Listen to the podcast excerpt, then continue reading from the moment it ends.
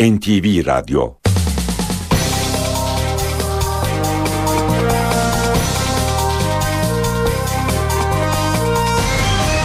İşe giderken Mutlu sabahlar. Ben Aynur Altunkaş. Bugün 13 Eylül Cuma. İşe giderken de Türkiye ve dünya gündemine yakından bakacağız. Önce gündemin başlıkları.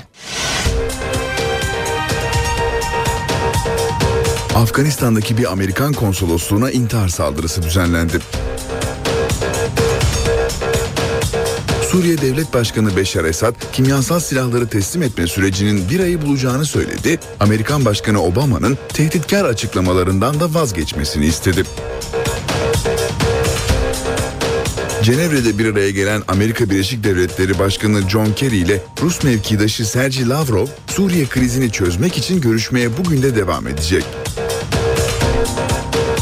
Başbakan Erdoğan, Beşar Esad'ın kimyasal silahları bırakacağına inanmadığını söyledi. Hatay'daki protestolarda ölen Ahmet Atakan için düzenlenen gösteriler dün gece de devam etti. Polis eylemcilere tazikli su ve biber gazıyla müdahale etti. Başbakan Erdoğan gösterilerde hukuk dışına çıkılırsa güvenlik güçleri yetkisini kullanır dedi. Siirt'in Pervari ilçesinde karakol inşaatında çalışan 4 işçi PKK'lı bir grup tarafından kaçırıldı. Taksim trafiği bugünden itibaren yer altına iniyor. Oteller bölgesiyle İstiklal Caddesi arası sadece yayaların kullanımına açık olacak. İstanbul Eyüp'te hayali taksi plakası satan bir otomotiv firmasının sahibi 900 kişiden topladığı yaklaşık 700 milyon lirayla kayıplara karıştı. İşe giderken gazetelerin gündemi.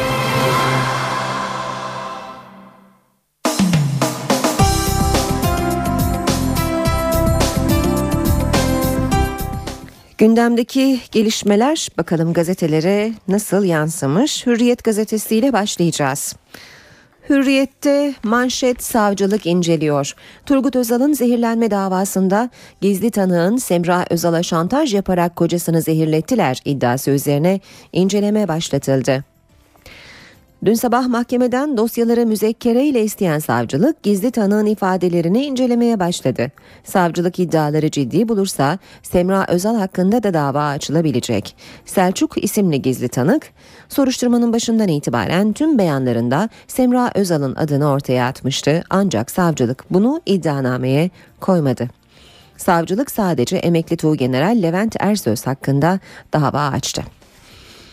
Hürriyetten yine bir başka başlık. Kan donduran itiraflar. Bir Japon turistin öldürüldüğü, birinin de yaralandığı saldırıyla ilgili Mustafa Volkan Dilaver'in tutuklanmasından bir gün sonra gözaltına alınan Fatih Uyar suçunu itiraf etti. Baraj şantiyesinde çalışan Fatih Uyar, bisikletle aracıma çarptılar, tartıştık, bıçak çekip salladım, biri düştü, diğerine tecavüz ettim dedi. Şüphelinin evinde de turistlerin çantaları ve fotoğraf makineleri bulundu. Dün tutuklanan ve suçlamaları baştan beri reddeden Dilaver ise serbest bırakıldı. Yine Hürriyet gazetesinden bir diğer başlık 4,8 milyar dolar nereden geldi? Cari açık Temmuz ayında 5,8 milyar dolarla beklentilerin üzerinde gerçekleşti. Ka- kaynağı belirsiz para girişini ifade eden net hata noksan kalemi 4,8 milyar dolarla rekor kırarak Merkez Bankası'nı rahatlattı diyor Hürriyet gazetesi haberinde. Yine hürriyetten okuyalım. Tıpkı 27 Mayıs olayları. Başbakan Tayyip Erdoğan bugün yaşanan olayların 27 Mayıs 1960 öncesi süreçteki olaylarla tıpatıp benzediğini söyledi. Devam edelim Sabah gazetesiyle şimdi sıra sivil generallerde diyor Sabah manşette. 28 Şubat savcısı Mustafa Bilgili Genelkurmay'dan gelen belgeler ışığında darbenin sivil ayağını oluşturan isimleri tek tek belirledi. Ankara Emniyetinde kurulan iki özel ekip gece gündüz çalışıp darbenin sivil aktörleriyle ilgili kanıtları topladı. En en, en önemli delil Genelkurmay'ın ziyaretçi defteri diyor Sabah haberinde. Başbakan Erdoğan'ın açıklamalarını da sabahta görüyoruz. Medyanın hiç vebali yok mu başlığıyla. 28 Şubat'ta sermayenin yazılı ve görsel medyanın katkısı yok muydu? Ben onlar niye yargılanmıyor diye şaşıyorum. 27 Mayıs'ın 12 Eylül'ün 28 Şubat'ın gölgelerini büyük oranda ortadan kaldırdık. Muhalefetin üzerlerinde hala 27 Mayıs'ın 12 Eylül'ün 28 Şubat'ın tozunu görürsünüz. Sanki bugün o başlıkları atanlar arşivleri açmışlar, o başlıkları almışlar, aynen yine atmışlar. 12 Eylül'e gelen sürece bakın aynı manşetlerin atıldığını göreceksiniz. Yine sabahtan okuyalım 4 maddelik yol haritası. Amerika ve Rusya Esad'a kimyasal silah cephaneliğinin tasfiyesi için 4 aşamalı bir planı kabul ettirdi. Kimyasal silahların yasaklanması örgütüne katılıp sözleşmesini imzalayacak, kimyasal silah depolarının ve üretim tesislerinin adreslerini verip yerlerini gösterecek, denetçilerin inceleme yapabilmesi için Suriye'ye girmelerine izin verecek, tespit edilen kimyasal silahların denetçilerin gözetiminde imhasını kabul edecek. Milliyetle devam edelim. Canlı bombayla göz göz ediyor Milliyet manşette. Somali'de dört teröristi vuran polis dehşet dakikalarını anlattı. Büyükelçilik baskınında yaralanmasına rağmen teröristlerle boğuşan Mustafa Bozkurt canlı bombayı binanın dışına sürüklemeye çalışmış diyor. Milliyet gazetesi haberinde. Gezinin ardında CHP tahriki var başlığıyla devam edelim. Başbakan Erdoğan gezi ve benzeri olayların arkasında CHP'nin tahrikinin yattığını savunarak bugün yaşananlarla 27 Mayıs'a giden süreç tıpatıp benziyor dedi.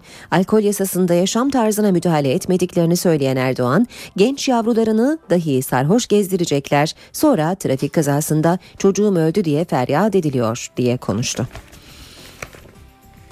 Polisten balkona taş başlığını görüyoruz Milliyet'te. İstanbul Kadıköy'deki eylemlerde bir göstericinin peşinden sokağa giren çevik kuvvet mensubu olayı kameraya çektiğini gördüğü vatandaşın balkonuna taş attı. Tepki gösterilince bir sivil polis apartmanın kapısını zorladı ve kapıyı aç seni de alacağım diye bağırdı. Polis göstericilerin revir olarak kullandığı Süreya operasını da bastı diyor Milliyet gazetesi.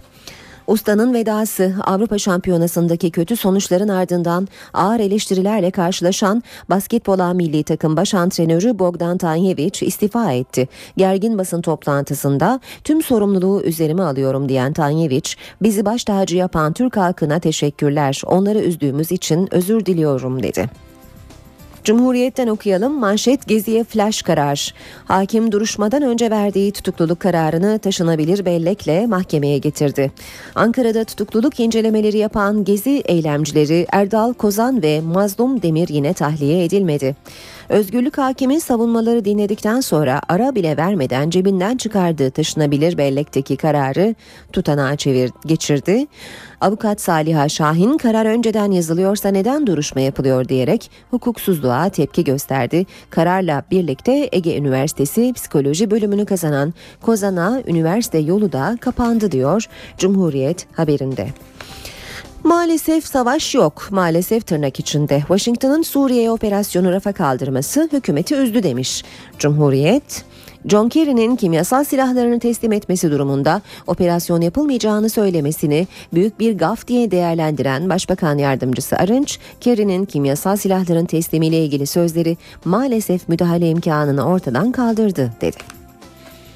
Zaman gazetesiyle devam edelim. Cenevre'de kimyasal denetim pazarlığı diyor Zaman manşette. Amerika Suriye'deki kimyasal silahların denetimini Birleşmiş Milletler Güvenlik Konseyi'nden çıkacak bağlayıcı bir kararla garanti altına almak istiyor. Plana uyulmaması halinde askeri yaptırım talep ediyor. Bugüne kadar Suriye'ye dönük müeyyide kararını Birleşmiş Milletler Güvenlik Konseyi'nde 3 kez veto eden Rusya ise süreci askeri müdahaleye gidecek bir yaptırımla irtibatlandırmak istemiyor. Bir diğer başlık yine Zaman Gazetesi'nden Bodrum'da koyları işgal eden 16 tesise mühür. Muğla'nın Bodrum ilçesindeki koylarda çarpık yapılaşma ile ilgili ilk incelemelerin ardından aralarında lüks otellerinde bulunduğu 16 tesisi mühürleme kararı verildi. Torba Kaynar mevkii Güvercinlik Mahallesi, Yalıkavak ve Göltürk Bükü beldelerinde kıyı kanununu ihlal ettiği tespit edilen tesislere tebligat gönderildi. Yeni Şafak'a bakalım. Esad'ı aklama operasyonu diyor Yeni Şafak manşette.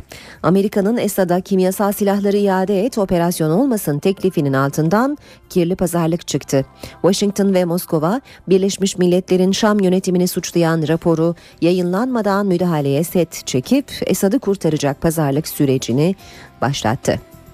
Yine Yeni Şafak'tan okuyalım. 14 ile 15 dev hastane. Başbakan Erdoğan İstanbul, Ankara, İzmir ve Yozgat'ın da aralarında bulunduğu 14 ilde kamu özel sektör işbirliğiyle yapılacak 15 şehir hastanesinin startını Haliç Kongre Merkezi'nde düzenlenen törende verdi. Erdoğan, yargı engeli nedeniyle geciken projeden 24 ilin yararlanacağını söyledi. Star gazetesine bakalım. Başbakandan 28 Şubat'a zor soru diyor Star manşette. Hani medya, sermaye, beşli çete. Başbakan Erdoğan 28 Şubat'ın komutanlara hesap verirken sürecin sivil aktörlerinin neden yargılanmadığını sordu. Beşli çeteler, yazılı görsel medya neden hesaba çekilmiyor merak ediyorum. Radikal gazetesiyle basın özetlerini bitireceğiz. Hal değil cephanelik diyor Radikal manşette. 25 can alan ihmalin fotoğrafı. Afyon'daki mühimmat faciası üzerine keşif yapılan diğer deponun durumu vahimdi. Patlama sebeplerinin hepsi orada da vardı. Afyon'da 25 askerin can verdiği patlamaya ilişkin görüntüler yer alıyor radikalde. Manzara şu, depolara kapasitelerinin kat kat üstünde mühimmat konulmuş. Basın özetlerini bitiriyoruz. Gündemdeki gelişmelere yakından bakacağız. Afganistan'dan bir yeni gelişme var. Herat kentindeki Amerikan konsolosluğuna bombalı bir araçla saldırı düzenlendi. Haberin ayrıntılarını da birazdan sizlerle paylaşacağız. Afganistan'dan sıcak bir gelişme var demiştik hemen e, bunu aktaralım. Afganistan'ın Herat kentindeki Amerikan konsolosluğuna bombalı bir araçla saldırı düzenlendi. Patlamanın ardından silahlı bir grupla Afgan polisi ve konsolosluğun güvenlik güçleri arasında silahlı çatışma çıktı. Haberle ilgili ayrıntılar bize ulaştıkça sizlere aktaracağız.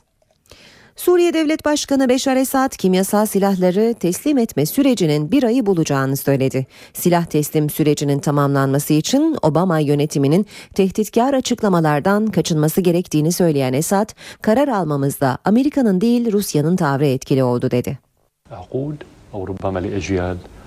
Suriye Devlet Başkanı Beşar Esad elindeki kimyasal silah stoğunu teslim edeceğine dair sözünü yineledi.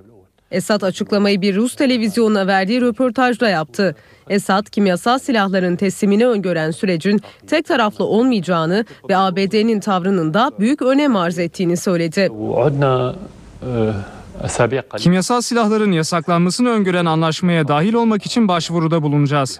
İmzalar atılmadan önce bir takım teknik bilgileri de Birleşmiş Milletler'le paylaşacağız. Ardından imza atıp bu sözleşmeye dahil olacağız. Tahminime göre anlaşma imzaların atılmasından bir ay sonra yürürlüğe girecek. Bu süre sonunda da kimyasal silah stoklarımızla ilgili envanteri Birleşmiş Milletler'e göndereceğiz. Yani standart prosedürü takip edeceğiz. Ancak bu tek taraflı bir süreç olmayacak. Amerika Birleşik Devletleri'nin de Suriye'ye karşı tehditkar tutumundan vazgeçmesi gerekiyor. Süreç ancak bu şekilde nihayet ulaşacaktır. Suriye Devlet Başkanı Esad kimyasal silahları teslim etme kararının arkasında Amerika Birleşik Devletleri'nin operasyon tehdidi olmadığını da vurguladı. Birkaç hafta öncesini hatırlarsak Amerika Birleşik Devletleri'nin böyle bir talebi yoktu. Onlar sadece Şam'daki kimyasal saldırıyı tezgahlayarak suçu bizi yıkmak istedi.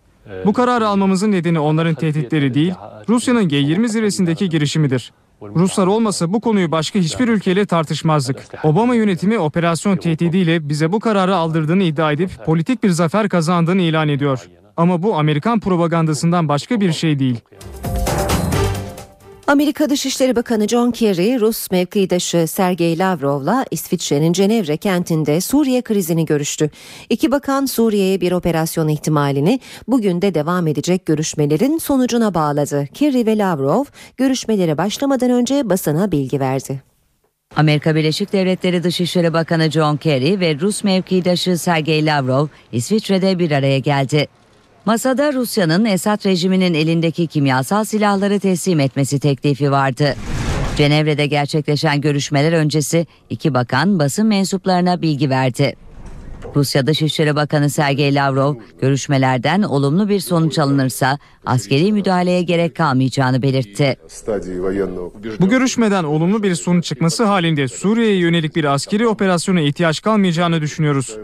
Eminim ki Amerikalı meslektaşlarımız da Suriye'deki çatışmaları barışçıl yollarla çözmemiz gerektiği konusunda bizimle hemfikir. ABD Dışişleri Bakanı Kerry ise Rus mevkidaşıyla farklı görüşteydi. Başkan Obama'nın açıkça ifade ettiği gibi diplomatik yollardan sonuç alınmaması halinde Esad rejiminin kimyasal silah kullanmasının önüne geçmek için güç kullanmamız gerekebilir.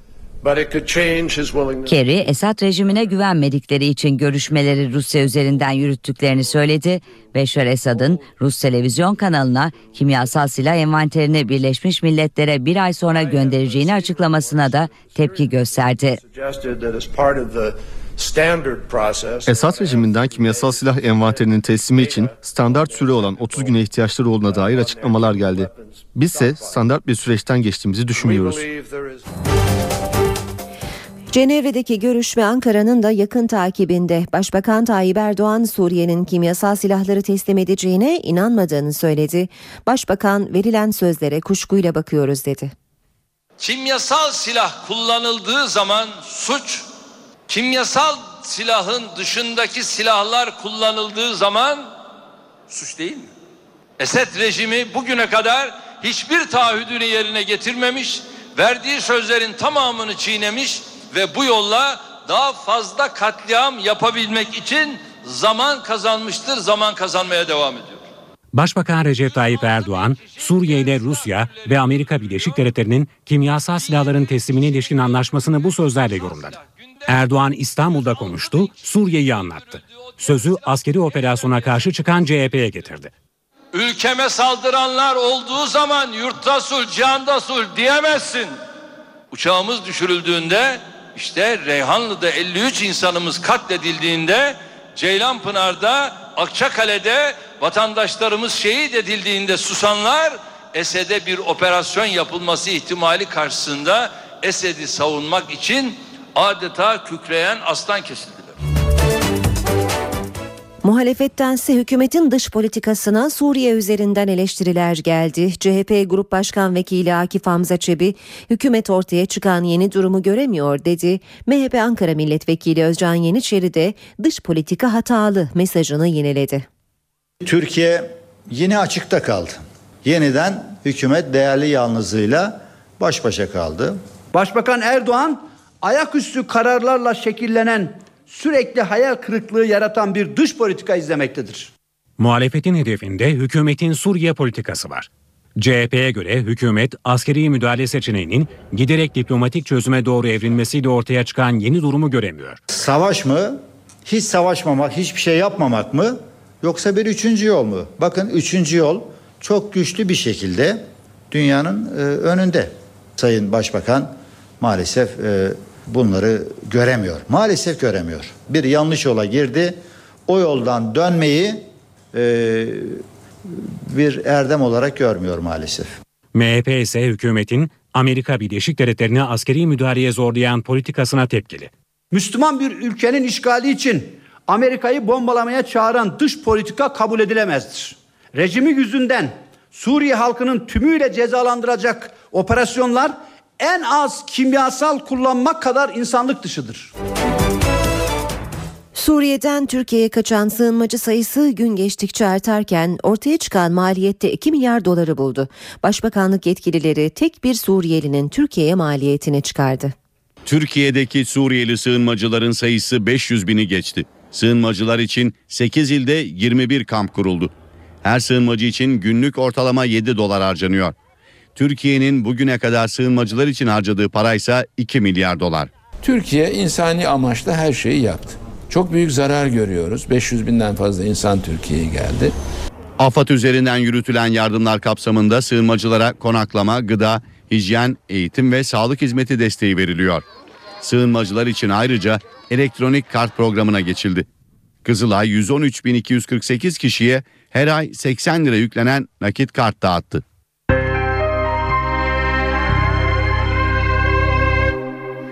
Hatay'da Orta Doğu Teknik Üniversitesi protestolarına destek eyleminde hayatını kaybeden Ahmet Atakan için İstanbul ve Hatay'da dün de protesto gösterileri düzenlendi. İstanbul Kadıköy'de toplanan grup yürüyüş yapmak isteyince polis tazikli su ve biber gazıyla müdahale etti. Eylemcilerden bazıları gözaltına alındı. Sultan Gazi'de de olaylar vardı. Çöp konteynerlarıyla yolu kesen grubu polis biber gazı sıkarak dağıttı. Hatay'da ise eylemciler Armutlu Mahallesi'nden Gündüz Caddesi'ne yürüdü. Burada barikat kurmak isteyen kalabalığa biber gazıyla müdahale edildi. Gerginlik gece yarısına kadar devam etti. Başbakan Erdoğan Hatay'da 22 yaşındaki Ahmet Atakan'ın ölümünden sonra artarak devam eden sokak olaylarını değerlendirdi. Hukuk içinde özgürlüklere sınırsız saygımız var diyen başbakan, hukuk dışına çıkıldığında güvenlik güçlerinin yetkisini kullanacağını söyledi. Hukuk içinde özgürlüklere sınırsız saygımız var. Hukuk içinde. Ama hukuk dışında başkalarının özgürlük alanlarına eğer müdahale edilirse tüm güvenlik güçlerimizle bizler de hukukun verdiği yetkiyi sonuna kadar kullanırız. Bunu özellikle söylüyorum. Çünkü ülkemizin refahını, huzurunu bozmaya kimsenin hakkı yoktur. Eğer kamu düzenini bozmaya birileri yelteniyorsa kusura bakmasın. Karşısında kamu düzenini sağlamakla mükellef olan güvenlik güçlerimizi bulurlar. Bugün demokrasiye sahip çıkan bir millet var. Demokrasiye sahip çıkan bir gençlik var. Ülkesini seven, demokrasiye bağlı kurumlarımız var, kuruluşlarımız var. Özel sektörümüz var. O bayat senaryonun Türkiye'de başarı sağlama imkanı ve ihtimali kalmamıştır. Bunu bilmeleri lazım. O kapı artık tamamen kapanmıştır.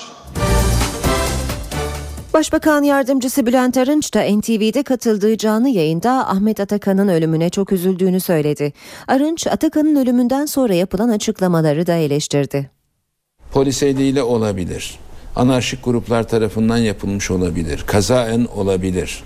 Kendi eylemi sebebiyle olabilir. 40 tane ihtimal var.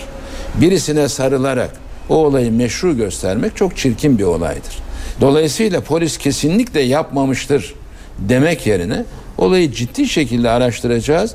Bu ölümün sebebini ortaya koyacağız ve yargı da cezasını verecek demek bence çok daha ciddi bir açıklama, inandırıcı bir açıklama olabilir. Son olayda dün İçişleri Bakanı açıklama yaptığı için söylüyorum. Evet, ben kulak anladım. misafiri oldum. Yani bir yerden e, zannediyorum çanak anteni sökmek isterken aşağıya düştüğü, bunun da kamera kayıtlarında hatta bir yerel televizyon veya gazetenin de kamerasında evet. olduğu söylendi. Bunları değerlendirmek bence sadece savcıların işidir.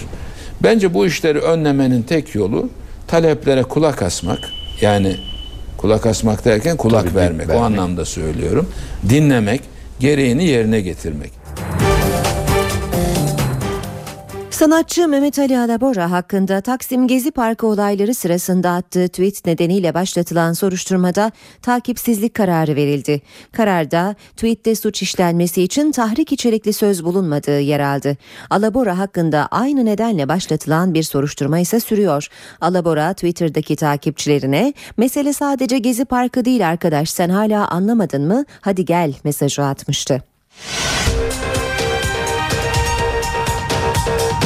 Afganistan'daki bir Amerikan konsolosluğuna intihar saldırısı düzenlendi. Suriye Devlet Başkanı Beşar Esad kimyasal silahları teslim etme sürecinin bir ayı bulacağını söyledi. Amerikan Başkanı Obama'nın tehditkar açıklamalarından da vazgeçmesini istedi. Cenevre'de bir araya gelen Amerika Birleşik Devletleri Başkanı John Kerry ile Rus mevkidaşı Sergey Lavrov, Suriye krizini çözmek için görüşmeye bugün de devam edecek. Başbakan Erdoğan Beşar Esad'ın kimyasal silahları bırakacağına inanmadığını söyledi. Hatay'daki protestolarda ölen Ahmet Atakan için düzenlenen gösteriler dün gece de devam etti. Polis eylemcilere tazikli su ve biber gazıyla müdahale etti. Başbakan Erdoğan gösterilerde hukuk dışına çıkılırsa güvenlik güçleri yetkisini kullanır dedi. Siirt'in Pervari ilçesinde karakol inşaatında çalışan 4 işçi PKK'lı bir grup tarafından kaçırıldı. Taksim trafiği bugünden itibaren yer altına iniyor. Oteller bölgesiyle İstiklal Caddesi arası sadece yayaların kullanımına açık olacak. İstanbul Eyüp'te hayali taksi plakası satan bir otomotiv firmasının sahibi 900 kişiden topladığı yaklaşık 700 milyon lirayla kayıplara karıştı. İşe giderken gazetelerin gündemi.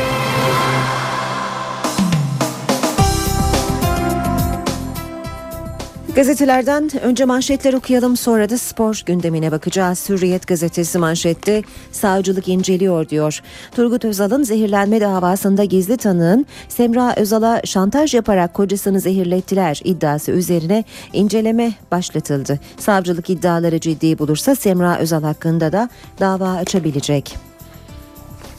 Sabahın manşeti şimdi sıra sivil generallerde. 28 Şubat savcısı Mustafa Bilgili Genelkurmay'dan gelen belgeler ışığında darbenin sivil ayağını oluşturan isimleri tek tek belirledi diyor. Sabah gazetesi manşet haberinde. Star gazetesi de manşette Başbakan'dan 28 Şubat'a zor soru demiş. Başbakan Erdoğan 28 Şubat'ın komutanları hesap verirken sürecin sivil aktörlerinin neden yargılanmadığını sordu. Beşli çeteler yazılı görsel medya neden hesaba çekilmiyor merak ediyorum dedi. Milliyette manşet canlı bombayla göz göze. Somali'de dört teröristi vuran polis dehşet dakikalarını anlattı. Büyükelçilik baskınında yaralanmasına rağmen teröristlerle boğuşan Mustafa Bozkurt canlı bombayı binanın dışına sürüklemeye çalışmış. Cumhuriyet Gezi'ye flash karar diyor. Flash'ı tırnak içine alarak hakim duruşmadan önce verdiği tutukluluk kararının kararını taşınabilir bellekle mahkemeye getirdi. Ankara'da tutukluluk incelemeleri yapan Gezi eylemcileri Erdal Kozan ve Mazlum Demir yine tahliye edilmedi. Özgürlük hakimi savunmaları dinledikten sonra ara bile vermeden cebinden çıkardığı taşınabilir bellekteki kararı tutanağa geçirdi. Avukat Saliha Şahin karar önceden yazılıyorsa neden duruşma yapılıyor diyerek hukuksuzluğa tepki gösterdi. Kararla birlikte Ege Üniversitesi Psikoloji bölümünü kazanan Kozan'a üniversite yolu da kapandı. Zaman manşette Cenevre'de kimyasal denetim pazarlığı diyor. Amerika Suriye'deki kimyasal silahların denetimini Birleşmiş Milletler Güvenlik Konseyi'nden çıkacak bağlayıcı bir kararla garanti altına almak istiyor. Plana uyulmaması halinde askeri yaptırım talep ediyor. Bugüne kadar Suriye'ye dönük müeyyide kararını Birleşmiş Milletler Güvenlik Konseyi'nde 3 kez veto eden Rusya ise süreci askeri müdahaleye gidecek bir yaptırımla irtibatlandırmak istemiyor. Yeni Şafak manşette Esad'ı aklama operasyonu demiş. Amerika'nın Esad'a kimyasal silahları iade et operasyon olmasın teklifinin altından kirli pazarlık çıktı. Washington ve Moskova Birleşmiş Milletler'in Şam yönetimini suçlayan raporu yayınlanmadan müdahaleye set çekip Esad'ı kurtaracak pazarlık sürecini başlattı. Radikalle bitirelim. Hal değil cephanelik. Afyon'daki mühimmat faciası üzerine keşif yapılan diğer e, deponun durumu vahim. Patlama sebeplerinin hepsi orada da vardı. Manzara şu depolara kapasitelerinin kat kat üstünde mühimmat konulmuş. Radikal'in manşet haberine göre. Şimdi gazetelerden spor haberleri okuyacağız. Önce Hürriyet gazetesine bakalım. Aktaracağımız ilk başlık her şey Enes ve İbrahim Kutluay yüzünden olmuş. Eurobasket'teki fiyaskonun faturası Tanyeviç'e kesildi. Suçlular açıklandı diyor. Hürriyet gazetesi Turgay Demirel ve ekibi günah çıkardı. Yaşanan hezimet sonrası Ay Yıldızlılarla Karadağlı hocanın yolları ayrıldı. Kaptan Hidayet Türkoğlu eleştirileri nedeniyle eski kaptanı İbrahim Kutluay'ı hedef aldı. Menajer Harun Erdenay da tweetleriyle gündem olan Enes Kanter'i suçladı. Bacağına kramp girdi, Enes Kanter'i bombaladı. Felaket turnuvayı nasıl görüyorsun sorusu üzerine bacağına kramp giren milli takım menajeri NBA yıldızına fena yüklendi demiş Hürriyet gazetesi. Devam edelim yine hürriyetten aktarmaya federasyonları biz mi yönetelim? Ünal Aysal futboldan sonra basketbol hocalarına da talip olunmasına sert çıktı. Galatasaray Başkanı Aysal biz her başarılı hocamızı bir yere kaptıracaksak federasyonların işlerini de yapalım diye konuştu.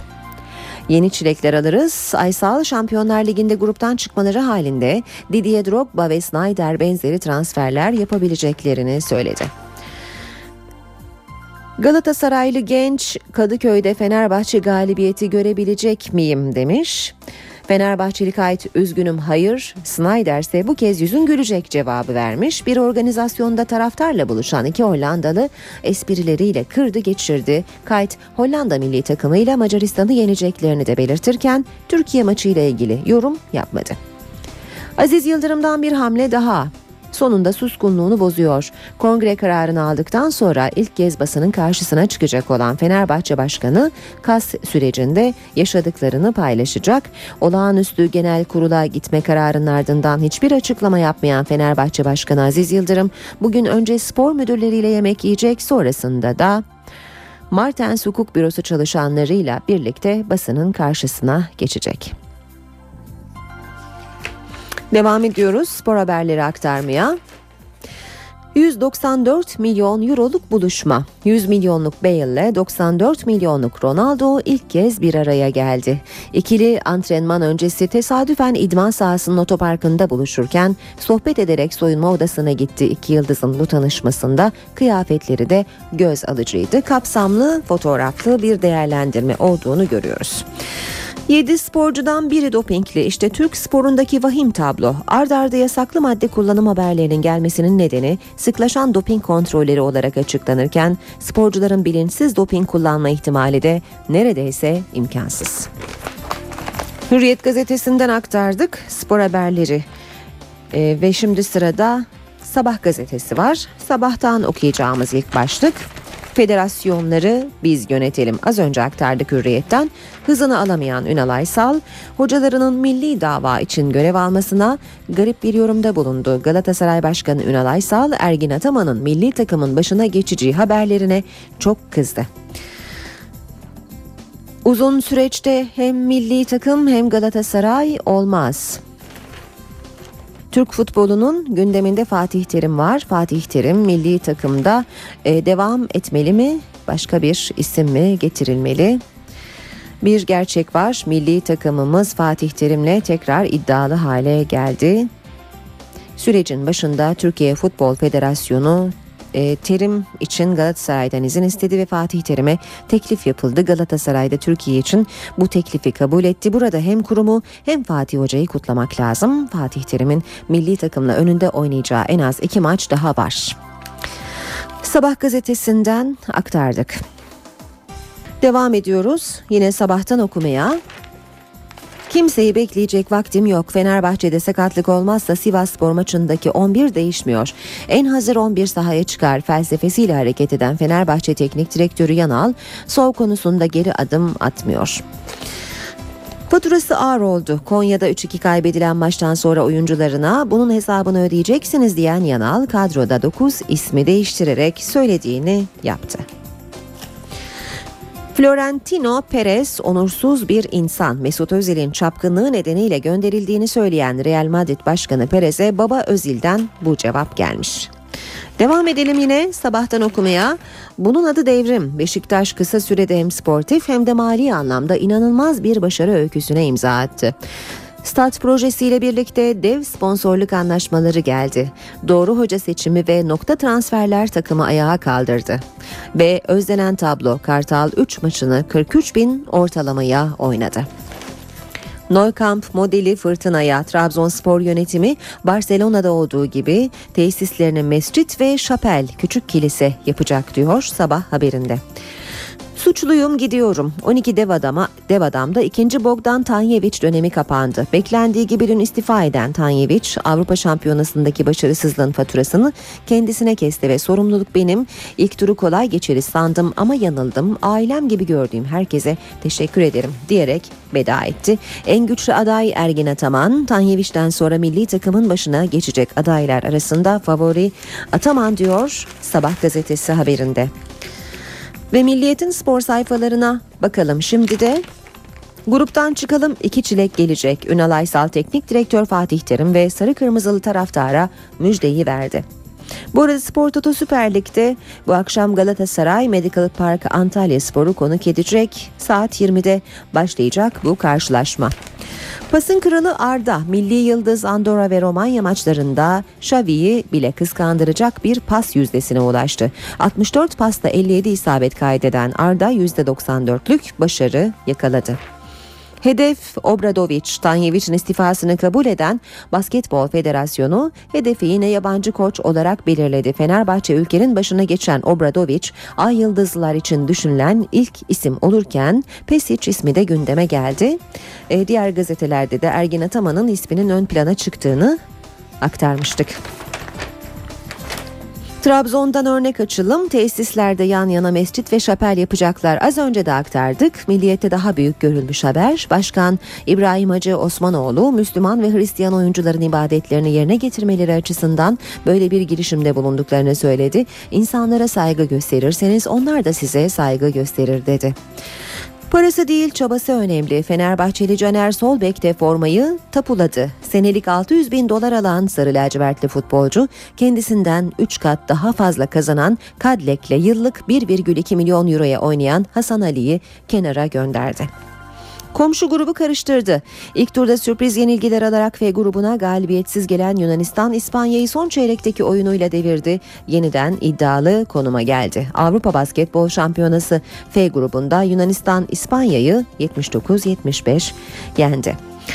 Başarının sırrı kafeste Arsenal'ın flash transferi Mesut Özil Londra'ya gelerek tesisleri ve stadı gezdi. Yıldız oyuncu yeteneklerini bu kadar geliştirmesinin sebebini ise maymun kafesi olarak gösterdi. Spor haberlerini de böylece bitiriyoruz. NTV Radyo'da işe giderken devam ediyor.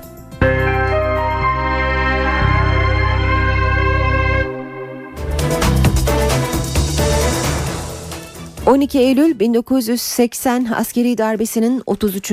yıl dönümüydü. On binlerce kişinin cezaevine atıldığı, 517 kişinin idama mahkum edildiği, 50'sinin asıldığı döneme ilişkin değerlendirme yapan Başbakan Tayyip Erdoğan, 12 Eylül'de yaşananların bugün yaşananlara benzer olduğunu söyledi. 27 Mayıs'a kadar gelen sürece bakın. Okuyun, araştırın. Bugün yaşananlarla o günlerin tıpa tıp birbirine benzediğini göreceksiniz. Geçenlerde şöyle o günün arşiv araştırmasını yaptım. Yazılı medya gruplarının gazete başlıklarına baktım. Attıkları manşetlere baktım. Köşe yazılarını okudum. İnanır mısınız? Aynı. Tıpatıp. 12 Eylül'ün o hazırlık dönemine, o pişirilme dönemine bakın. Bugünlerde yaşananların yaşandığını, aynı manşetlerin atıldığını, aynı açıklamaların yapıldığını yine göreceksiniz. Çünkü onu Başbakan Recep Tayyip Erdoğan 12 Eylül darbesinin yıl dönümünde gündeme ilişkin değerlendirmelerde bulundu. bazıları çıkıyor, demokrasi sadece sandık değildir diyorlar. Merhum Menderes'e de aynını söylediler. Bugün bize nasıl bazı densizler çıkıp da sizi biz bile kurtaramayız diyorlarsa kefenini alıp yola çıkanlar için kurtaracak insana ihtiyaç yoktur. Bugün sokaklarda ellerinde molotof kokteylleriyle dolaşanlar önce bunu çok iyi öğrenmeleri gerekir. Gençlerimizin bu tarihlere nasıl gelindiğini, bu darbelerin nasıl hazırlandığını, sonrasında Türkiye'nin hangi ağır faturaları ödediğini bilmeleri gerekir. Başbakan diktatör eleştirilerine bir kez daha yanıt verdi. Sen bu ülkenin başbakanına istediğin gibi hakaret edeceksin, istediğin gibi küfür edeceksin. Hala utanmadan, sıkılmadan köşende diktatörlükten bahsedeceksin. Türkiye'de diktatörlük olacak, sen gazete çıkaracaksın ha. Sen sabret ki siyasi sıfatı olan bir insanla karşı karşıyasın. Programımızın başında sıcak bir gelişme aktarmıştık. Bir kez daha tekrarlayalım. Afganistan'ın Herat kentindeki Amerikan konsolosluğuna bombalı bir araçla saldırı düzenlendi. Patlamadan sonra silahlı bir grupla Afgan polisi ve konsolosluğun güvenlik güçleri çatışmaya başladı. Haberle ilgili ayrıntılar bizlere ulaştıkça sizlerle paylaşacağız. Devam edelim. İşe giderken de haberlere. Hatay'da Orta Doğu Teknik Üniversitesi protestolarına destek eyleminde hayatını kaybeden Ahmet Atakan için İstanbul ve Hatay'da dün de protesto gösterileri düzenlendi. İstanbul Kadıköy'de toplanan grup yürüyüş yapmak isteyince polis tazikli su ve biber gazıyla müdahale etti. Eylemcilerden bazıları gözaltına alındı. Sultan Gazi'de de olaylar vardı. Çöp konteynerleriyle yolu kesen grubu polis biber gazı sıkarak dağıttı. Hatay'da ise eylemciler Armutlu Mahallesi'nden Gündüz Caddesi'ne yürüdü. Burada barikat kurmak isteyen kalabalığa biber gazıyla müdahale edildi. Gerginlik gece yarısına kadar devam etti. Başbakan yardımcısı Bülent Arınç da NTV'de katıldığı canlı yayında Ahmet Atakan'ın ölümüne çok üzüldüğünü söyledi. Arınç Atakan'ın ölümünden sonra yapılan açıklamaları da eleştirdi. Polis eliyle olabilir. Anarşik gruplar tarafından yapılmış olabilir. Kazaen olabilir. Kendi eylemi sebebiyle olabilir. 40 tane ihtimal var. Birisine sarılarak o olayı meşru göstermek çok çirkin bir olaydır. Dolayısıyla polis kesinlikle yapmamıştır demek yerine olayı ciddi şekilde araştıracağız. Bu ölümün sebebini ortaya koyacağız ve yargı da cezasını verecek demek bence çok daha ciddi bir açıklama, inandırıcı bir açıklama olabilir. Son olayda dün İşleri Bakanı açıklama yaptığı için söylüyorum. Evet, ben kulak anladım. misafiri oldum. Yani bir yerden e, zannediyorum çanak anteni sökmek isterken aşağıya düştüğü. Bunun da kamera kayıtlarında hatta bir yerel televizyon veya gazetenin de kamerasında olduğu söylendi. Bunları değerlendirmek bence sadece savcıların işidir. Bence bu işleri önlemenin tek yolu taleplere kulak asmak.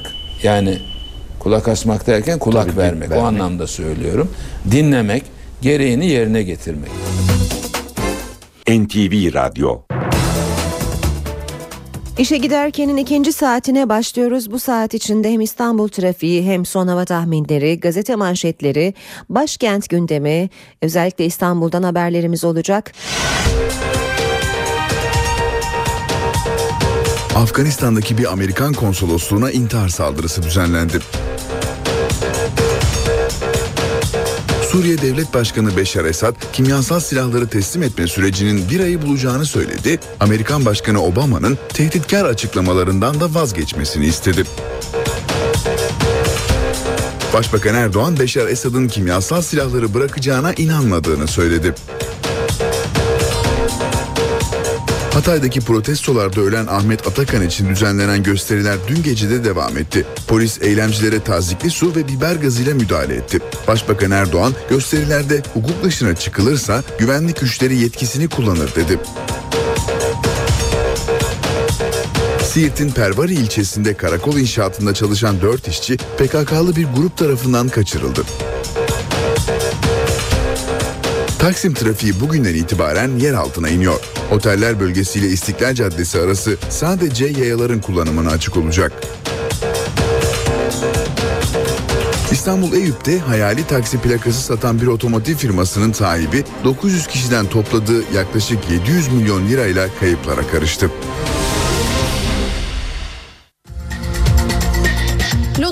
Tunus üzerinden getirdiği sıcak hava dalgası Marmara'dan Ege'ye kadar sıcaklıkları 35-38 dereceye çıkardı. Bu iki gün Anadolu'da da sıcaklıkta büyük artış olacak. Pazar günü ise ülke genelinde sıcaklıklar düşüyor. Beş büyük kentin hava koşullarına gelince İstanbul'da Lodos'la birlikte çöl sıcağı var. Gölgede 33 derece. Cumartesi daha dikkatli giyinilmeli. Sıcaklık birden 25 dereceye inecek ve kısa süreliğine yağmur var. Ankara 33 derece. Serinleme başkenti pazar günü etkileyecek.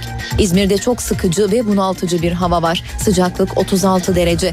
Bursa 37, Adana 36 dereceye çıkacak. Marmara'da 36-37 dereceye çıkacak sıcaklık, baş ağrısı, yorgunluk ve uykusuzluk gibi sağlık sorunları yaratabilir. Cumartesi gününe dikkat. Sıcaklık yaklaşık 8 derece birden düşecek ve kuzeyde kısa süreli yağmurlar olacak.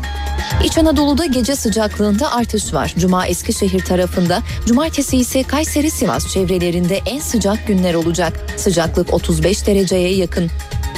Ege'de Lodos'un da etkisiyle sıcak çarpması tehlikesi sürüyor. Hissedilen sıcaklık 37-39 dereceye çıkıyor ama hafta sonu 5-6 derece serinleme olacak. Akdeniz'de hava kuru ve çok sıcak. Antalya 38 derece. Güneydoğu'da 37-39 dereceye yükselecek sıcaklıklarla cumartesi daha sıcak bir gün olacak. Doğu Anadolu'da bu hafta yağış yok. Gece sıcaklık Erzurum'da 3 derece ama gündüz sıcaklığı yaz değerlerinde Malatya 32 derece. Karadeniz'i daha da sıcak günler bekliyor. Bolu 33 derece. Cumartesi Samsun Ordu arası da 32 dereceye yükselecek. Pazar günü ise serinleme ve yağmur var. İşe giderken gazetelerin gündemi.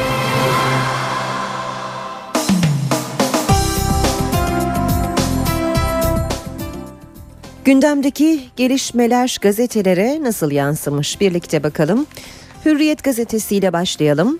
Savcılık inceliyor diyor Hürriyet manşette. Turgut Özal'ın zehirlenme davasında gizli tanığın Semra Özal'a şantaj yaparak hocasını zehirlettiler iddiası üzerine inceleme başlatıldı. Dün sabah mahkemeden dosyaları müzekkereyle isteyen savcılık gizli tanığın ifadelerini incelemeye başladı. Savcılık iddiaları ciddi bulursa Semra Özal hakkında da dava açıl açabilecek. Selçuk isimli gizli tanık soruşturmanın başından itibaren tüm beyanlarında Semra Özal'ın adını ortaya atmıştı. Ancak savcılık bunu iddianameye koymadı.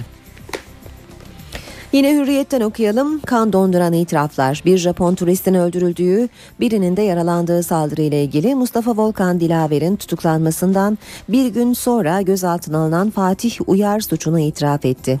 Baraj şantiyesinde çalışan Fatih Uyar, bisikletle aracıma çarptılar tartıştık, bıçak çekip salladım, biri düştü, diğerine tecavüz ettim dedi. Şüphelinin evinde de turistlerin çantaları ve fotoğraf makineleri bulundu. Dün tutuklanan ve suçlamaları baştan beri reddeden Dilaver ise serbest bırakıldı. Geçelim Milliyet gazetesine. Canlı bomba ile göz göz ediyor Milliyet manşette. Somali'de 4 teröristi vuran polis dehşet dakikalarını anlattı. Büyükelçilik baskınında yaralanmasına rağmen teröristlerle boğuşan Mustafa Bozkurt canlı bombayı binanın dışına sürüklemeye çalışmış. 27 Temmuz'da Mogadishu'daki Türkiye Büyükelçiliğine yapılan saldırıda yaralanan polis memuru Mustafa Bozkurt'un savcılıkta verdiği ifadeye yer vermiş. Haberinde Milliyet ilk patlamayı duyduktan sonra nöbet yerindeki güvenli bir bölgede siper aldığını söyleyen Bozkurt, Büyükelçiliğin ek binasına girmeye çalışan teröristleri nasıl engellediğini anlatıyor. Gezinin ardında CHP tahriki var. Başbakan Erdoğan Gezi ve benzeri olayların arkasında CHP'nin tahrikinin yattığını savunarak bugün yaşananlarla 27 Mayıs'a giden süreç tıpatıp benziyor dedi.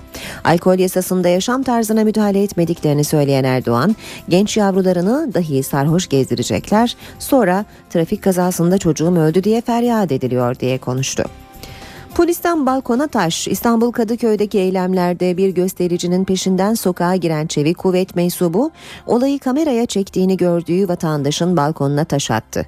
Tepki gösterilince bir sivil polis apartmanın kapısını zorladı ve kapıyı aç seni de alacağım diye bağırdı. Polis göstericilerin revir olarak kullandığı Süreyya operasını da bastı. Cumhuriyetle devam edelim. Geziye flash karar diyor. Flash'ı tırnak içine alarak manşette Cumhuriyet. Hakim duruşmadan önce verdiği tutukluluk kararını taşınabilir bellekle mahkemeye getirdi. Ankara'da tutukluluk incelemeleri yapan gezi eylemcileri Erdal Kozan ve Mazlum Demir yine tahliye edilmedi. Özgürlük hakimi savunmaları dinledikten sonra ara bile vermeden cebinden çıkardığı taşınabilir bellekteki kararı tutanağa geçirdi. Avukat Saliha Şahin karar önceden yazılıyorsa neden duruşma yapılıyor diyerek hukuksuzluğa tepki gösterdi. Kararla birlikte Ege Üniversitesi Psikoloji bölümünü kazanan Kozan'a üniversite yolu da kapandı. Sabahla devam edelim. Şimdi sıra sivil generallerde diyor sabah manşette 28 Şubat savcısı Mustafa Bilgili Genelkurmay'dan gelen belgeler ışığında darbenin sivil ayağını oluşturan isimleri tek tek belirledi. Ankara Emniyetinde kurulan iki özel ekip gece gündüz çalışıp darbenin sivil aktörleriyle ilgili kanıtları topladı. En önemli delil Genelkurmay'ın ziyaretçi defteri. 28 Şubat'ta Genelkurmay karargahına gelerek tes- e, talimat alan sivillerin para trafiği MASAK tarafından araştırıldı. Bu dönemde bazı iş adamları, sendikacılar, YÖK yöneticileri ve gazetecilerin servetlerinde olağanüstü artışlar gerçekleştiği belirlendi diyor sabah haberinde. Medyanın hiç vebali yok mu? Başbakan Erdoğan 28 Şubat'ta sermayenin yazılı ve görsel medyanın katkısı yok muydu? Ben onlar niye yargılanmıyor diye şaşıyorum dedi. Star gazetesi de manşette Başbakandan 28 Şubat'a zor soru demiş. Hani medya sermaye beşli çete. Başbakan Erdoğan 28 Şubat'ın komutanları hesap verirken sürecin sivil aktörlerinin neden yargılanmadığını sordu. Beşli çeteler yazılı görsel medya neden hesaba çekilmiyor merak ediyorum. Cari açığın ilacı varlık barışı. Temmuz'da cari açık 5,8 milyar dolarla beklentilerin üzerinde çıktı. Net hata noksan kalemi 4,8 milyar dolar fazla vererek rekor kırdı diyor Star haberinde. Zamanda manşet Cenevre'de kimyasal denetim pazarlığı. Amerika Birleşik Devletleri Suriye'deki kimyasal silahların denetimini Birleşmiş Milletler Güvenlik Konseyi'nden çıkacak bağlayıcı bir kararla garanti altına almak istiyor. Plana uyulmaması halinde askeri yaptırım talep ediyor. Bugüne kadar Suriye'ye yönelik müeyyide kararını Birleşmiş Milletler Güvenlik Konseyi'ne 3 kez veto eden, konseyinde 3 kez veto eden Rusya ise süreci askeri müdahaleye gidecek bir yaptırımla irtibatlandırmak istemiyor. Yeni Şafak'la devam edelim. Esad'ı aklama operasyonu. Amerika Birleşik Devletleri'nin kimya, e, Esad'a kimyasal silahları iade et operasyon olmasın teklifinin altından kirli pazarlık çıktı. Washington ve Moskova, Birleşmiş Milletler'in Şam yönetimini suçlayan raporu yayınlanmadan müdahaleye set çekip Esad'ı kurtaracak pazarlık sürecini başlattığı deniyor haberin ayrıntılarında. Radikalle bitirelim basın özetlerini. Hal değil cephanelik. Afyon'daki mühimmat faciası üzerine keşif yapılan diğer deponun durumu vahimdi. Patlama sebeplerinin hepsi orada da vardı. İsmail Saymaz'ın özel haberini görüyoruz. Afyon'da 25 askerin can verdiği patlamaya ilişkin olarak manzara şu depolara kapasitelerinin kat kat üstünde mühimmat konulmuş deniyor haberde. Ankara gündemi.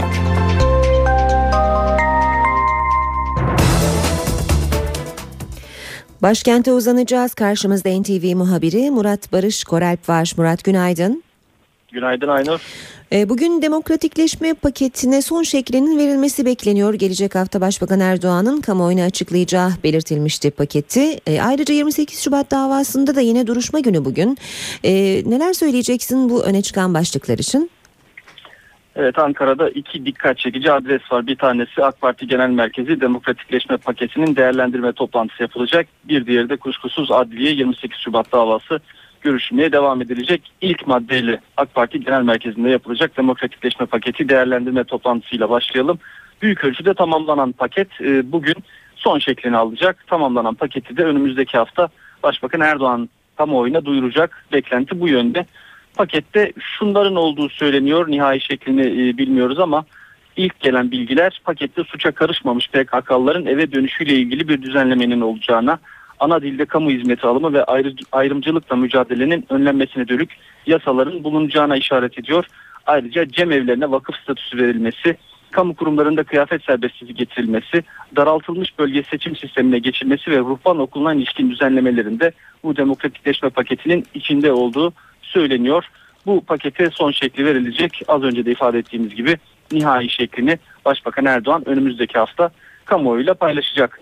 Geçelim 28 Şubat davasında Ankara 13. Ağır Ceza Mahkemesi'nde 10. duruşmayla devam edilecek davaya. 9. duruşmaya, dünkü duruşmaya 4 sanık mazeretleri nedeniyle 4 tutuklu sanık katılamamıştı. Bazı müdahil avukatlar da eski YÖK Başkanı Kemal Gürüz'ün yeniden tutuklanmasını talep ettiler. Geçtiğimiz hafta davanın tek sivil sanığı Kemal Gürüz tahliye edilmişti. Buna itiraz etti mağdur avukatları ancak bu itiraz da mahkeme tarafından kabul edilmedi, reddedildi. 23 tutuklu sanığın katıldığı davaya 10. duruşmayla bugün devam edilecek. 746. 746. sayfaya gelindiği iddianamede oldukça uzun bir iddianame var. 1300 sayfalık bir iddianameden söz ediyoruz. Yani nereden baksanız daha 500-600 sayfalık e, okunması gereken bir bölüm var. Devam ediyor dava 10. duruşmayla. Bugün de onu da izliyor olacağız Ankara'da. Murat Aynen. Barış Koralp teşekkür ediyoruz kolay gelsin.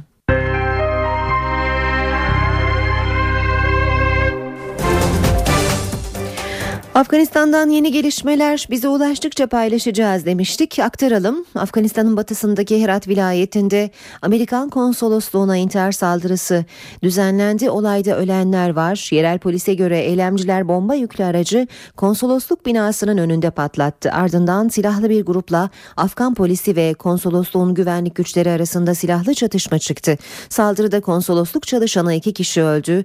15'ten fazla yaralı var. 5 saldırgansa çatışmada öldürüldü öldürüldü. Saldırıyı Taliban üstlendi.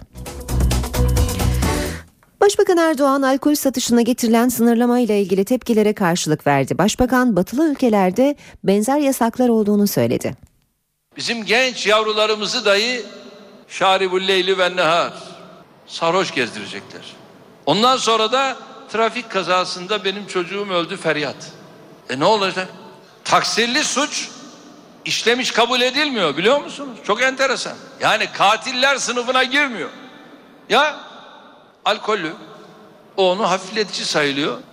Efendim bunlar din böyle emrettiği için bunu yapıyorlar. Ya böyle yanlış olabilir mi?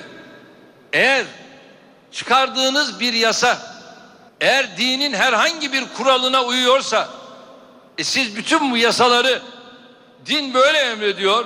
E bu da buna uyduğu için bunu din emrettiği için yaptılar mı diyeceksiniz. İstanbul Taksim Meydanı'ndaki yayalaştırma projesi çalışmaları tamamlandı. Tüneller bu sabah hizmete giriyor. Taksim'deki trafik akışı sabah 9'dan itibaren yer altına alınacak.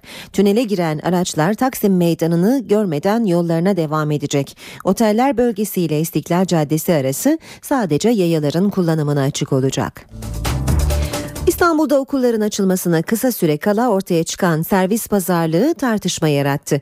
Okul servis araçları odası servis fiyatının serbest olacağı, pazarlıkla belirleneceği haberlerinin doğru olmadığını açıkladı. Zam oranını %10 olarak belirledi. İtirazımıza rağmen biz bu tarifi inceledik. %4 zamı kabul ettiler. Kanunun bize vermiş olduğu 5362 sayılı yasanın 62. maddesinin D bendine göre vermiş olduğu yetkiyi kullanarak biz bugün %10 zammını uygulama kararı aldık. İstanbul Büyükşehir Belediyesi yüzde dört dedi. İstanbul Esnaf ve Sanatkarlar Odaları Birliği zammı kabul etmedi. Oranı yüzde ona çıkardı.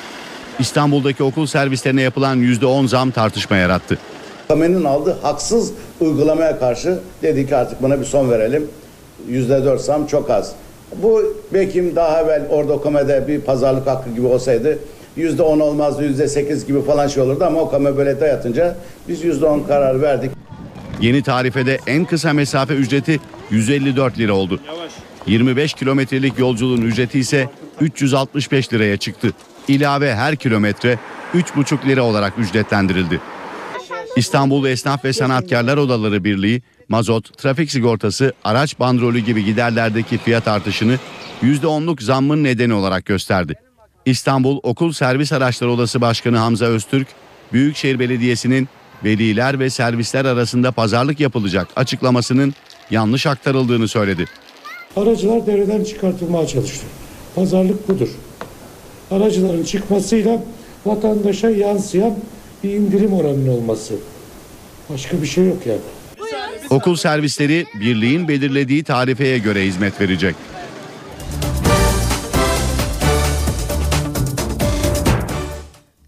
İstanbul Eyüp'te hayali taksi plakası satan bir otomotiv firmasının sahibi 900 kişiden topladığı yaklaşık 700 milyon lirayla kayıplara karıştı. Parasını kaybedenler iki gündür firmanın önünde bekliyor. İki gün önce haber aldık. Adam kaçmış. Buraya geldik ki baktık ki aynı plakayı 2-3 kişiye de satmış. Otomotiv firması sahibi bir kişi onlarca kişiye aynı taksi plakasını sattıktan sonra kayıplara karıştığı iddiasıyla aranıyor. Dolandırıldıklarını öne süren onlarca kişi Cumhuriyet Savcılığına suç duyurusunda bulundu. Mağdurlar firma sahibinin kendileri üzerinden bankalardan yüklü miktarda kredi çektiğini de söyledi. 4-5 ay evvel herkesten hemen hemen e, konuştuğum kişilerden vekalet istenmiş, yeni vekaletler. Bu vekaletlerde okunduğunda e, 10 milyar kredi çekemez diye düşünüyorsun. Biz araç değişiklikleri için verdiğimizi zannediyorduk. Bunu e, nasıl yaptılarsa ticari kredilere dönüştürüp insanların üzerinden 5-600 milyar krediler çekmişler. 900 kişiden yaklaşık 700 milyon lira toplayan firma sahibine halen ulaşılamadı.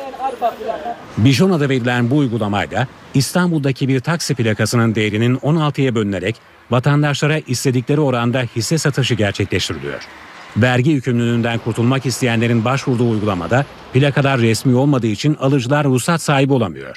Bu durumda alıcı ile satıcı arasında resmi işlem yapılamazken satış tamamen karşılıklı güvene dayalı olarak gerçekleştiriliyor.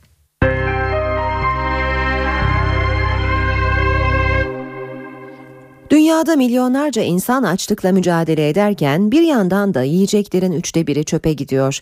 Birleşmiş Milletler'in açıkladığı raporda çarpıcı rakamlar var. Dünyada üretilen gıdaların üçte biri çöpe gidiyor. Birleşmiş Milletler Gıda ve Tarım Örgütü'nün hazırladığı rapor bu sonucu ortaya koydu. Rapora göre her yıl 1 milyar 300 milyon ton yiyecek israf oluyor. Genel olarak en çok gıda israfı yapan kıta Asya. Çin, Japonya ve Güney Kore'de her yıl kişi başına 100 kilogram sebze ve 80 kilogram hububat çöpe gidiyor. Avrupa'da en çok meyve, Kuzey ve Latin Amerika'da ise et israf ediliyor. Rapora göre gelişmiş ülkelerde israfın sebebi tüketicilerin ihtiyaçlarından fazla gıda maddesi satın almaları. Gelişmekte olan ülkelerde ise kötü tarım ve yanlış depolama israfın en büyük kaynağı. Yiyecek israfı her yıl 750 milyar dolar kayba neden oluyor. Fazladan karbon emisyonu ve su tüketimi yarattığı için çevreye de zarar veriyor. Birleşmiş Milletler ısrafın önlenmesi için porsiyonların küçültülmesini ve kalan yiyeceklerin daha iyi değerlendirilmesini öneriyor. Alışverişe çıkmadan önce liste hazırlamak ve fazla gıdaları yoksullarla paylaşmak öneriler arasında. Dünya genelinde durum böyle. Peki Türkiye'de durum nasıl? İsraf konusunda Türkiye'de de durum kötü. Türkiye'de sofraların vazgeçilmezi olan ekmekte israf dikkat çekici boyutlarda. Her gün üretilen 82 milyon ekmeğin 5 milyon tanesi yenmeden atılıyor. Yılda 2.1 milyar adet ekmek çöpe gidiyor. Bu israfın parasal değeri ise 1,5 milyar liradan fazla. Ekmek israfı önlendiği takdirde Türkiye'de her yıl 500 kilometre bölünmüş yol, 80 hastane, 500 okul yapılabiliyor. Ekmeğin %3'ü ev ve lokantalarda, %7'si ise öğrenci yurtlarında israf ediliyor. Küresel ısınma sonucunda daha da değerlenen su kaynakları da boşa akıyor. Türkiye'de israf edilen suyun maddi karşılığı neredeyse 3 milyar Türk lirasını buluyor.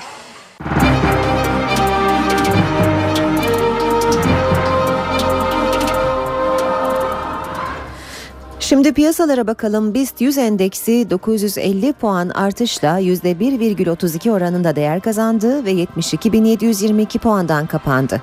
Bu sabah dolar 2 lira 3 kuruş, euro 2 lira 69 kuruştan satılıyor. Euro dolar paritesi 1.33, dolar yen paritesi 100 düzeyinde. Altının onsu 1321 dolar, kapalı çarşıda külçe altının gramı 87, Cumhuriyet altını 597, çeyrek altın 150 liradan işlem görüyor. Brent petrolün varili 113 dolar. Afganistan'daki bir Amerikan konsolosluğuna intihar saldırısı düzenlendi. Suriye Devlet Başkanı Beşar Esad kimyasal silahları teslim etme sürecinin bir ayı bulacağını söyledi. Amerikan Başkanı Obama'nın tehditkar açıklamalarından da vazgeçmesini istedi. Başbakan Erdoğan Beşar Esad'ın kimyasal silahları bırakacağına inanmadığını söyledi. Hatay'daki protestolarda ölen Ahmet Atakan için düzenlenen gösteriler dün gece de devam etti. Polis eylemcilere tazikli su ve biber gazıyla müdahale etti. Başbakan Erdoğan gösterilerde hukuk dışına çıkılırsa güvenlik güçleri yetkisini kullanır dedi. Siirt'in Pervari ilçesinde karakol inşaatında çalışan 4 işçi PKK'lı bir grup tarafından kaçırıldı. Taksim trafiği bugünden itibaren yer altına iniyor. Oteller bölgesiyle İstiklal Caddesi arası sadece yayaların kullanımına açık olacak. İstanbul Eyüp'te hayali taksi plakası satan bir otomotiv firmasının sahibi 900 kişiden topladığı yaklaşık 700 milyon lirayla kayıplara karıştı.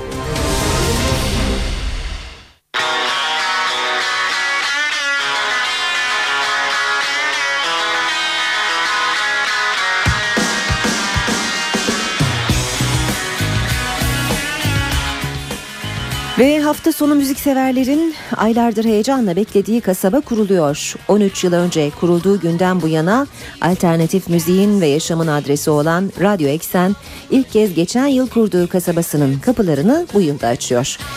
Eksen On Fair e, ve NEA etkinlik e, NEA etkinlik organizasyonuyla bu sene Park Orman'da yine aynı tarihte 15 Eylül'de kurulacak. Yemekçisi, giysicisi, plakçısı, dövmecisi, kitapçısıyla DJ setleriyle yine tam bir panayır havası yaşatacak ee, Eksen On Fair. Şimdi Radyo Eksen Genel Yayın Yönetmeni Gülşah Güray konuğumuz. Gülşah hoş geldin. Merhaba, hoş bulduk. Kasabayı istersen önce yine tarif et bize. E, nasıl bir kasaba e, karşımıza çıkacak? Gelenler, misafirleriniz neler görecekler? Biz bir alternatif kasaba kuruyoruz. Geçtiğimiz sene de 15 Eylül'de gerçekleşmişti bu ilki. Radyo Eksen'in tek festivali bir defa Eksen On Fair. Birçok konseri destekliyoruz fakat kendi festivalimiz sadece Eksen On Fair 15 Eylül'de. Bu sene de aynı tarihte fakat farklı bir mekana gidiyoruz. Bu defa Park Orman'a geçiyoruz. Hı hı. Park Orman'da ormanın içinde tüm gün sürecek bir etkinlikten bahsediyoruz. Burada kasabada yemekçisinden sizin de söylediğiniz evet. gibi dükkanlarına kadar alternatif bir e, kasaba kurmaya çalışıyoruz biz burada. E, her damak tadına uygun yemekçilerin gelmesine Hı-hı. özen gösterdik. Ee, onun dışında dükkanlarda alternatif olsun mümkün olduğu kadar isterseniz alışveriş yapabilirsiniz. İsterseniz e, oraya kuracağımız e, masalarda oturabilirsiniz. E, ve bunun dışında en önemlisi bu kasabanın sokaklarında Radyo Eksen'in müziklerini çaldığı ve e, alanında da e, sevdiğimiz sanatçıların alternatif Hı-hı. grupların konserlerinin olduğunu söyleyebiliriz. Yani e, bir müzik e, havası esecek orada. Örneğin hafta sonu e, kısa bir tatile çıkmış gibi Tabii. hissedecekler insanlar geldiklerinde. Şehrin Fon, içinde şehrin ama için. şehirden uzak gibi bir alan zaten evet. park orman. Evet. Peki e, konuk dedin, ünlü konuklar dedin. Kimler geliyor bu sene? Bu sene e, yine çok sevdiğimiz isimleri biz özellikle bunları seçmeye e, özen gösteriyoruz. Sevdiğimiz müzikler, saygı duyduğumuz isimler gelsin ve kasabamızda konser versin istiyoruz. Geçen sene de öyle olmuştu. Bu sene yine ikinci bir Band müzik yarışmasının galibi. Biz hı hı. destek veriyoruz çünkü Radyo Eksen olarak. Meriva yerli bir isim olacak. Yeni hı hı. isimleri e, görmek ve onları desteklemek, desteklemek isterseniz alana erken gelmenizi rica ediyorum. Hı-hı. Onları da yalnız bırakmamak adına. Daha sonra Sistema Solar çıkacak. Çok eğlenceli. Şöyle söyleyeyim Manu Chao, Mano Negra'dan o tür müzikten hoşlanıyorsanız sahnede inanılmaz eğlenceliler. Bu grubu da Sistema Solar'ı da çok seveceksiniz. Onun dışında The Undertones geliyor. 1970'lerden beri müzik yapan birçok efsane ismin e, en sevdiği grup olarak gösterdiği The Undertones da yine ilk defa ülkemize geliyor konser vermek için. The Hive son dönemde sahne performansı en iyi gruplar arasında gösterilen bir topluluk. E, bütün müzik eleştirmenleri tarafından e, son yılların en iyi 10 performans grubu arasında gösteriliyor 8. sırada ki bu çok önemli bir şey. Yine ülkemize ilk defa gelecek olan bir grup The Highs ve ana grubumuzda saat 22'de sahne alacak olan grubumuz da Sue. Daha önce ülkemize gelmişti. 1990'larda Britpop denilen İngiltere'den çıkmış bir akımın öncesi öncüsü bir grup. Ee, uzun yıllardan beri müzik yapıyorlar. Birçok müzisyeni de etkilemiş bir grup yine. Hı hı. Ee, daha önce ülkemize gelmişti dedim ama bir kere daha mutlaka izlemenizi tavsiye ediyorum. İzlemediyseniz de mutlaka gelip görmenizi tavsiye ediyorum. Belki bir daha Türkiye'de izleyemeyeceğimiz hı hı. gruplardan bahsediyoruz bahsediyoruz çünkü. Hakikaten güzel anlatıyorsun. Fonda da biz zaten duymaya başladık. Ee, e, o zaman acele etmeliyizin altını çok çiziyorsun. Kapılar kaçta açılacak, kapanacak bunu da soralım. Saat 13'te kapılarımız açılıyor. Biz dediğim gibi Radyo Eksen'in stüdyosunu alana kuruyoruz. Oraya bir kasaba kuruyoruz ve burada radyonuz da orada oluyor. Ee, saat 12'de bize yine başlayacağız alandan ama kapılar saat 13'te açılacak. Saat 14'te Meriva, 15'te Sistema Solar. Ee, saat 16'dan sonra Radyo Eksen DJ'leri olarak biz alandan yayın yapmaya başlayacağız. İstediğiniz müzik müzikleri çalıyor olacağız. 17.30'da Undertones, 18.30'da Karbarat'ın DJ seti, saat 20'de The Hive, saat 22'de ise Suet çıkacak. Bu arada az önce Karbarat'tan söz etmeyi unuttum. DJ set olarak geliyor kendisi. Hı hı. The Libertines ve Dirty Pretty Things gibi iki önemli büyük is, grubun e, elemanlarından birisi Karl Barat. İngiltere'nin son dönemdeki rock and roll ikonlarından biri. Onu da gelip görmenizi hı hı. tavsiye ederim. Çok iyi müzikler çalacağının bize zaten haberini önceden verdi. Neler çalacağını şöyle bir söylemiştim. Peki hem alternatif bir hafta sonu sonu gezisi hem de güzel bir festival görmek isteyenler için e, Radyo Eksen e, Eksen On Fair'ı bu kez ikinci kez düzenliyor. Yine 15 Eylül'de hatırlatalım e, ve davet edelim dinleyenlerimizi Mutlaka. bir kez daha. Ee, seni bulmuşken hazır Gülşah e, haftanın kültür sanat etkinliklerine geçelim istersen. Hem bu hafta sonu hem de önümüzdeki hafta için bize neler tavsiye edersin? İstanbul Bienali başlıyor. Tavsiye ediyorum mutlaka yarın. 1987'den beri İKSV tarafından düzenleniyor İstanbul Bienali. Bu yıl Lale, Lale Müldür'ün aynı adlı kitabından alıntılanan Anne Ben Barbar Mıyım başlığıyla 13. İstanbul Bienali dediğim gibi yarın başlayacak. Ve 20 Ekim pazar gününe kadar da devam edecek. Küratörlüğünü bu yıl Fulya Erdemci yaptı. Ee, kamusal bir alan yaratma ve herkese ulaşabilme amacıyla bu yıl ücretsiz olarak ziyaret edilebilecek bu arada Bienal. Sergilerini Tophane'deki Antropo No 3'te, Karaköy'deki Galata Özel Rum İlköğretim Okulu'nda İstiklal Caddesi üzerindeki Arter ve Saat Beyoğlu ile İMÇ 5. bloktaki 5533'te gezebilirsiniz. Bu sene çeşitli atölyeler olacak Bienal kapsamında çocuklar ve gençler için eğitim programları da gerçekleşiyor ve yine bütün bunların hepsi ücretsiz oluyor. Daha fazla bilgi isterseniz e, Bienal'in internet sitesi 13b.iksm.org veya sosyal medya dan da takip edebilirsiniz Bienali facebook.com slash İstanbul Bienali veya twitter.com slash yine İstanbul Bienali adresleri. Hı hı. En önemli etkinliklerden biri bence bu. Ayrıca İngiliz sanatçı Anish Kapoor'un da sergisi devam ediyor. Dev heykeller, solucan kanalları, demirden dökme dev yapılarıyla tanınıyor Anish Kapoor. 2012 olimpiyat oyunlarında Londra'nın en büyük heykelini yaparak dünya tarihine geçmişti kendisi. Dev heykellerinden çok biz daha taş işlerini göreceğiz Anish Kapoor'un. Sergisini 5 Ocağı kadar Sakıp Sabancı Müzesi'nde gidip görebilirsiniz. İstanbul'un pek çok noktasında billboardlarda görüyoruz zaten e, bunun Anish reklamını. Kapoor'un, evet. Evet hakikaten görmek gerekiyor. Tavsiye ederim gerçekten inanılmaz bir şey. Hiç Hı hı. daha önce görmediğiniz bir şeyle karşılaşabilirsiniz Hı hı. gittiğinizde. Tavsiye ediyorum o yüzden. Konserlere de bakalım isterseniz. Yine cumartesi Küçük Çiftlik Park'ta Blonde Redhead konseri var. Bicycle Film Festival kapsamında. İkinci kez İstanbul'a gelecek Blonde Redhead alternatif rock'ın önemli gruplarından biri. Eğer ilgileniyorsanız bu tür müzikle e, tavsiye ederiz. Life Park'ta ise Ekşi Sözlüğün sadece Ekşi Sözlük yazarları ve artı bir misafirleri için ücretsiz olarak gerçekleştirdiği Ekşi Fest'e gidebilirsiniz. Orada da Athena, Hayko Cepkin, Kurtalan Express, Boğaziçi Jazz Korosu Firewater, Melis Danişment ve Can Gox sahne alacak. Pazar günü bizim festivalimiz var tabii mutlaka herkesi bekliyoruz. Saat 13'te tekrar kapıların açılacağını söyleyeyim. Ne kadar erken gelirseniz o kadar keyfine varabilirsiniz Hı hı. alanın ve festivalimizin. Ben de yeniden Eksen On Fair'e dönecektim aslında. Ee, şimdi hava durumu da merak ediliyor tabii. Bugünlerde İstanbul'da belki çok bunaltıcı bir hava var ama biz hava raporlarına baktık. Ee, Pazar günü hava açık ama 26 dereceye düşüyor sıcaklık. Yine de hani bir hırka, bir küçük şal yanında bulundurmakta Tabii fayda gece var. özellikle devam Değil mi? edeceği için gece yarısına kadar devam edecek. Saat 22'de Suet çık- çıkacak ama 23.30 gibi bitecek. Bu arada yani hava çok güzel. Yağmur yok. yağmursuz. Sıcak değil yani her şey Tam pazar festival günü havası. evet festival havası gelebilmeniz için. Zaten bundan sonra da benim bildiğim kadarıyla festival gerçekleşmeyecek. Senenin son festivali de diyebiliriz Eksen Hı On hı, Fair için. hı hı. Yani gelip e, gerçekten çimenlere yayılıp o temiz havada istediğiniz gibi hareket edebilmenin e, keyfi bambaşka Yaza olacak. veda edeceğiz bu şekilde. Edeceğiz. Etkinliklere dönebiliriz. Varsa Tabii. listende başka şeyler. Ee, 16 Eylül'de yani pazartesi Haliç Kongre Merkezi'nde yeni bir fuar başlıyor. Art International İstanbul isminde. Bu fuar bildiklerimizden farklı. Uluslararası Çağdaş Sanat Fuarı olacak. Alanda Türkiye'den galerist, rampa ve ex-istin de bulunduğu 10 farklı galerinin işlerini görebileceğiz. Ayrıca dünyanın dört bir tarafından da galerilerin sunumlarını izleyip belki de uzun zamandır takip ettiğimiz sanatçıları da orada göreceğiz, tanışacağız. İstanbulartinternational.com adresinden daha fazla bilgiye bu sanatçıların kim olduğuna ulaşabilirsiniz. Yine pazartesi efsane dizi Leyla ile Mecnun oyuncularından oluşan Leyla The Band bir konser verecek Küçük Çiftlik Park sahnesinde dizinin veda partisi gibi. E, ayın 17'sinde Babilon açılıyor. İstanbul'un yine alternatif kültür mekanlarından biri Babilon. Çok iyi beslediğini düşünüyorum ben bu açtığını, alternatif açtığı. Bu hafta mekanda gerçekleşecek konserlerden The Soft Moon'u öneriyorum.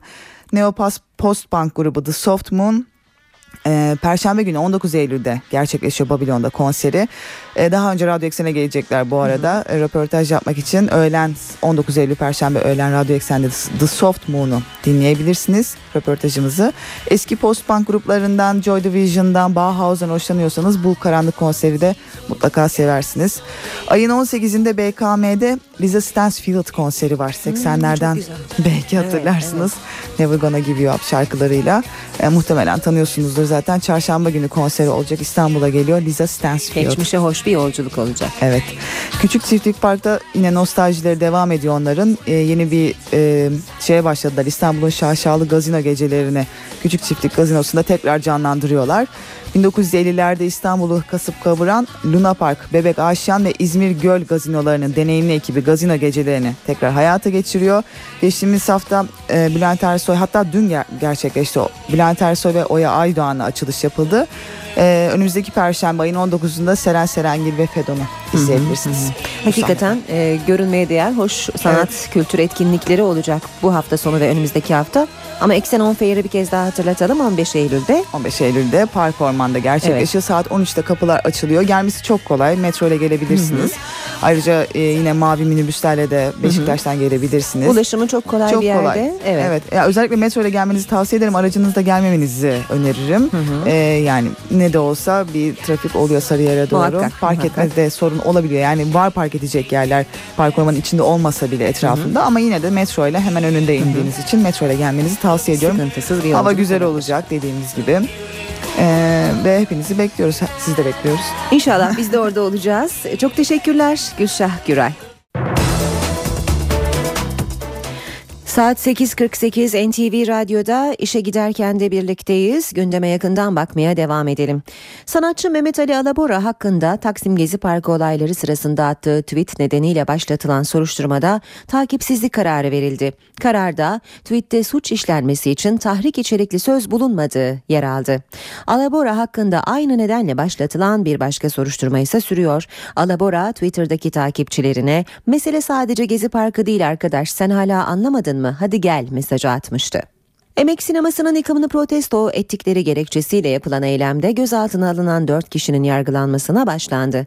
Emek sinemasının yıkımının durdurulması için 7 Nisan'da aralarında sinema sanatçılarının da bulunduğu bir grup Beyoğlu İstiklal Caddesi'nde protesto yürüyüşü yapmıştı. Protesto sonrası çıkan olaylarda polis gruba biber gazıyla müdahale etmiş 4 kişi gözaltına alınmıştı. Gözaltına alınanlar için görevi yaptırmamak için direnme ve toplantı ve gösteri yürüyüşleri kanununa muhalefet suçlarından 2 yıldan 6 yıla kadar hapis cezası istemiyle açılan davanın ilk duruşması yapıldı. Çağlayan'daki İstanbul Adalet Sarayı'nda görülmeye başlanan dava sanıkların savunmalarını hazırlamaları için 24 Ekim 2013 tarihine ertelendi. Duruşma öncesi Emek Bizim inisiyatifi üyeleri Adalet Sarayı'nın önünde basın açıklaması yaparak sanıkların beraatini istedi. Uluslararası Suç ve Ceza Film Festivali bugün başlıyor. Üçüncü kez düzenlenen festivalin bu yılki konusu suça itilmiş çocuklar. Hukukçular, psikiyatristler, pek çok akademisyen de festivalde olacak. Psikiyatrist Bengi Semerci de onlardan biri. Profesör Semerci'ye festivali sorduk. 2012 yılında yaklaşık 200 bin çocuk için ceza davası açıldı. Peki çocukları suçtan uzak tutmak mümkün mü? Bu sorunun yanıtı bu yılki Uluslararası Suç ve Ceza Film Festivali'nde aranacak. Herkes için adalet isterken unuttuğumuz genellikle bir şey var. Eğer biz kendimiz için istediğimiz adaleti başkalarına da sağlayamazsak kimse için adil bir dünya yaratmak mümkün değil. Bunu yapabilmek için de öncelik her zaman sesini kendi başlarına kolayca çıkaramayan ya da seslerini duyuramayan gruplar için adalet aramak. Bu grupların başında da çocuklar geliyor. Hukukçular, kriminologlar, psikiyatrlar ve birçok akademisyen festivalde yer alacak. Yaklaşık 30 ülkeden raportör gelecek. Ayrıca konuyla alakalı filmler de sinema salonlarında yer alacak. Yönetmenin vizöründen çocuk adaleti nasıl görünüyor? 47 ülkeden e, 100'e yakın filmimiz var. Bu filmlerin hemen hepsi ilk kez Türkiye'de oynayacaklar. Başlangıç tarihi 13 Eylül olan festival bir hafta boyunca devam edecek. Programımız sona ermek üzere veda etmeden önce İstanbulluları yakından ilgilendiren bir haberi daha tekrarlayalım. E, Taksim Meydanı'ndaki yayalaştırma projesi çalışmaları tamamlandı. Tüneller bu sabah hizmete giriyor. Taksim'deki trafik akışı birkaç dakika sonra saat 9'dan itibaren yer altına alınacak. Tünele giren araçlar Taksim Meydanı'nı görmeden yollarına devam edecek. Oteller bölgesiyle İstiklal Caddesi arası sadece yayaların kullanımına açık olacak. İşe giderkenden bugünlük de bu kadar. Ben Aynur Altunkaş. Gelişmelerle yeniden buluşmak üzere. Hoşçakalın. NTV Radyo